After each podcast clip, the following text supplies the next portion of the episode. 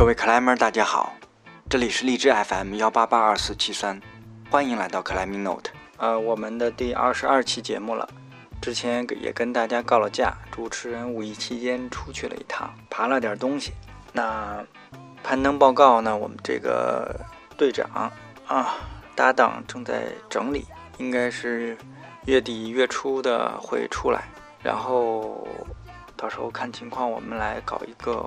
目前啊是有想法弄个直播，跟大家聊聊 Big Wall 的事情，所以那部分内容要等一等。那这一期呢，也是因为刚回来一个星期吧，没有新的节目，所以也是跟大家闲聊几句。一个是上一期我看了一下，我们请周鹏、李爽两位大咖跟大家聊了聊了聊这个希腊攀岩的事情。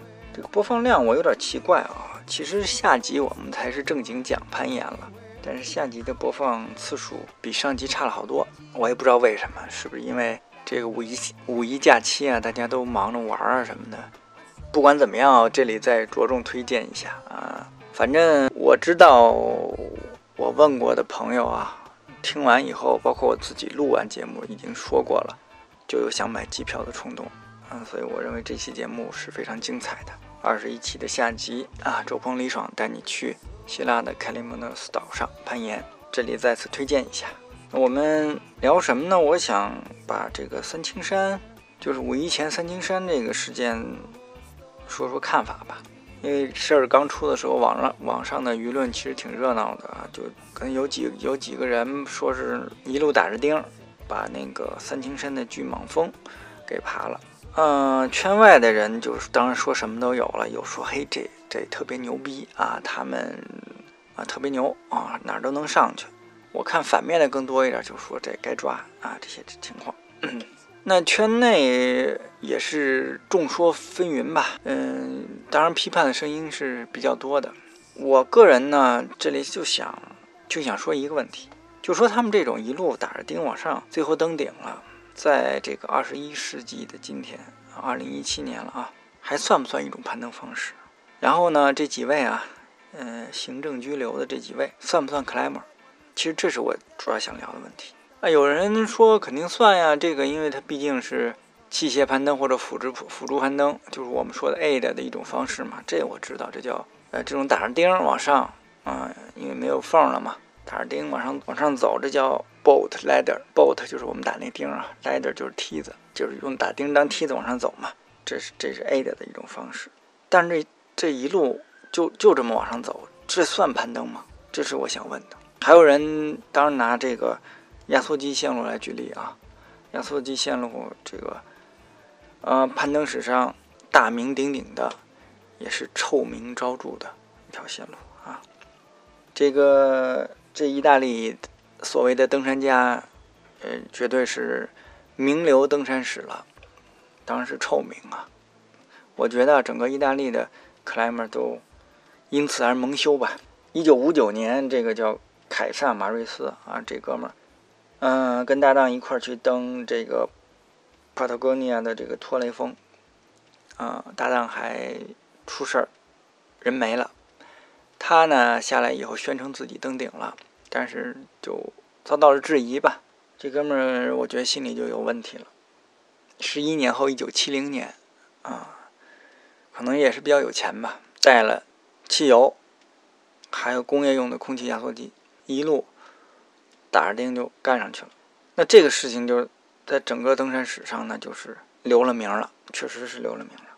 后面还有新的发展，就是二零一二年，来自美国的 KK 组合一对年轻人登顶了托雷峰，free 方式啊，下车的时候把这些挂片给撬掉了，引起了很大的争议。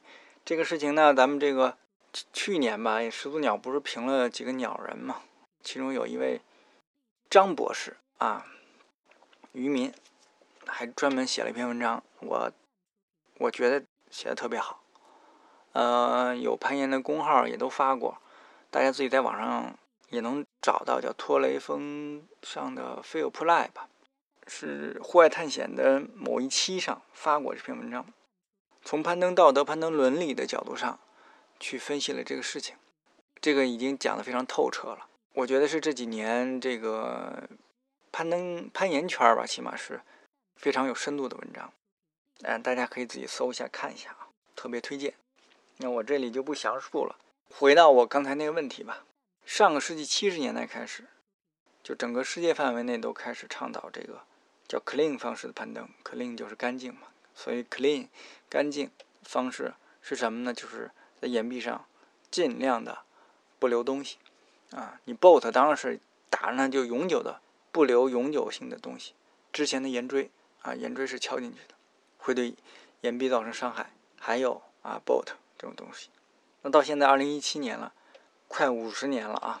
虽然我们是在呃遥远的东方，但是我们信息是互通的。其实我之前在别的节目里也说过，这个我们运动攀登能力并不差世界多少，甚至我们速度攀达世界冠军，对吧？但是怎么面对自然岩壁，我觉得还是需要认真思考一下的。就说这个纯 boat ladder，就一路打钉往上这种方式。应该说早就被整个攀登圈所摒弃了，所以我想说的是，就那几位行政拘留了，他们这种方式不算攀登，这是我想表达的。那不算攀登算什么呢？这算工程队施工。同理啊，那几位他就不是 climber。我们说好听一点，这是施工队里的工程师，比普通工人多掌握了一说一些技巧，但其实也没多多少。就我我现在下楼，这个北京街头我去逛一逛。今儿天儿不错，肯定有高空擦玻璃的施工的。我找一师傅跟人聊聊。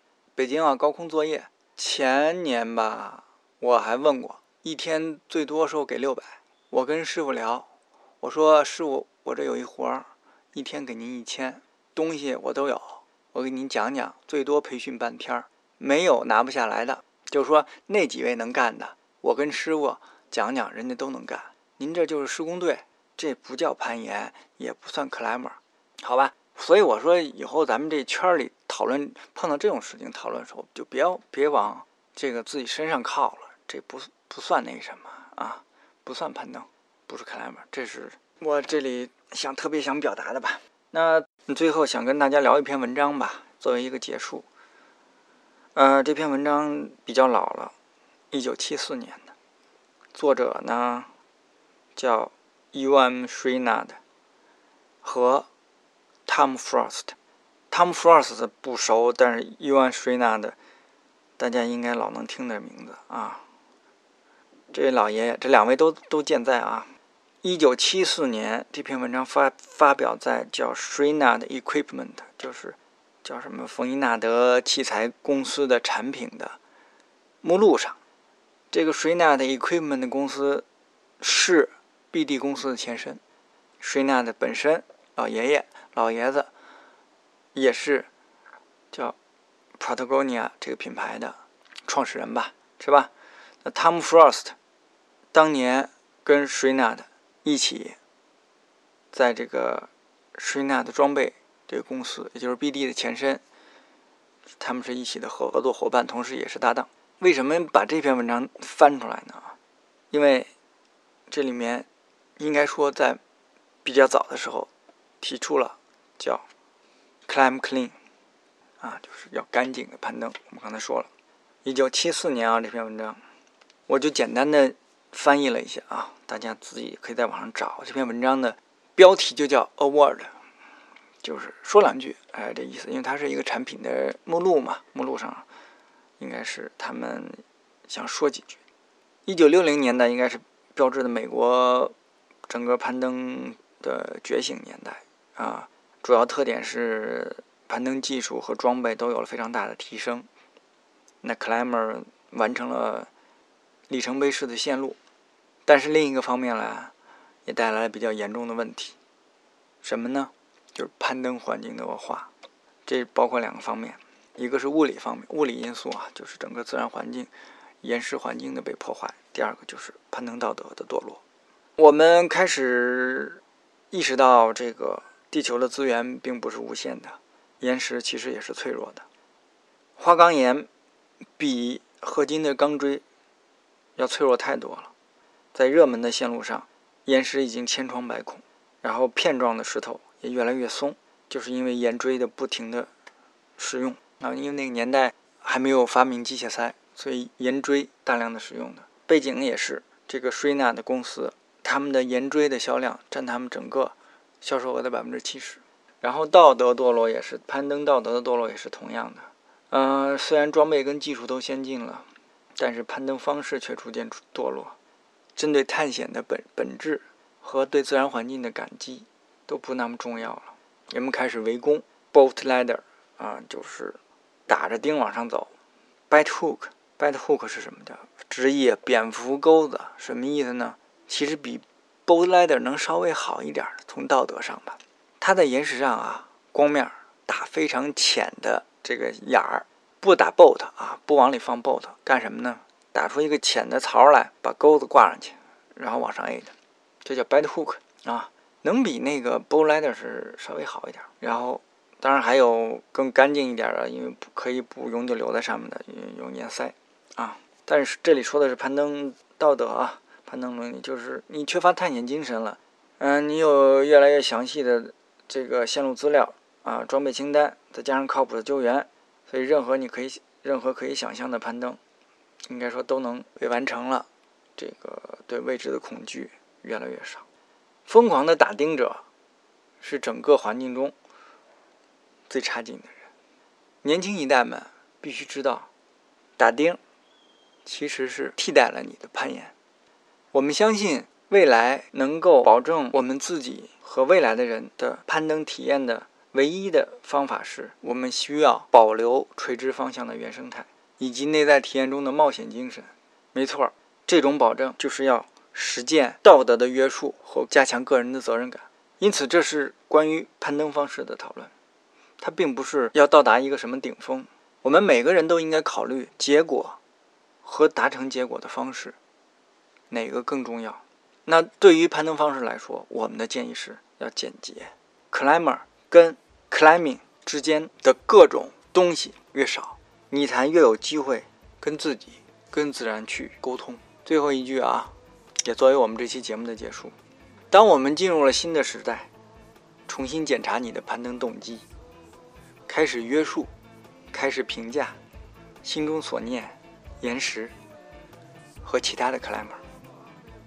Climb clean，好，本期节目到此结束，呃，稍微有点短，那我们争取最近尽快录制新的节目，我们下期再见，谢谢大家，拜拜。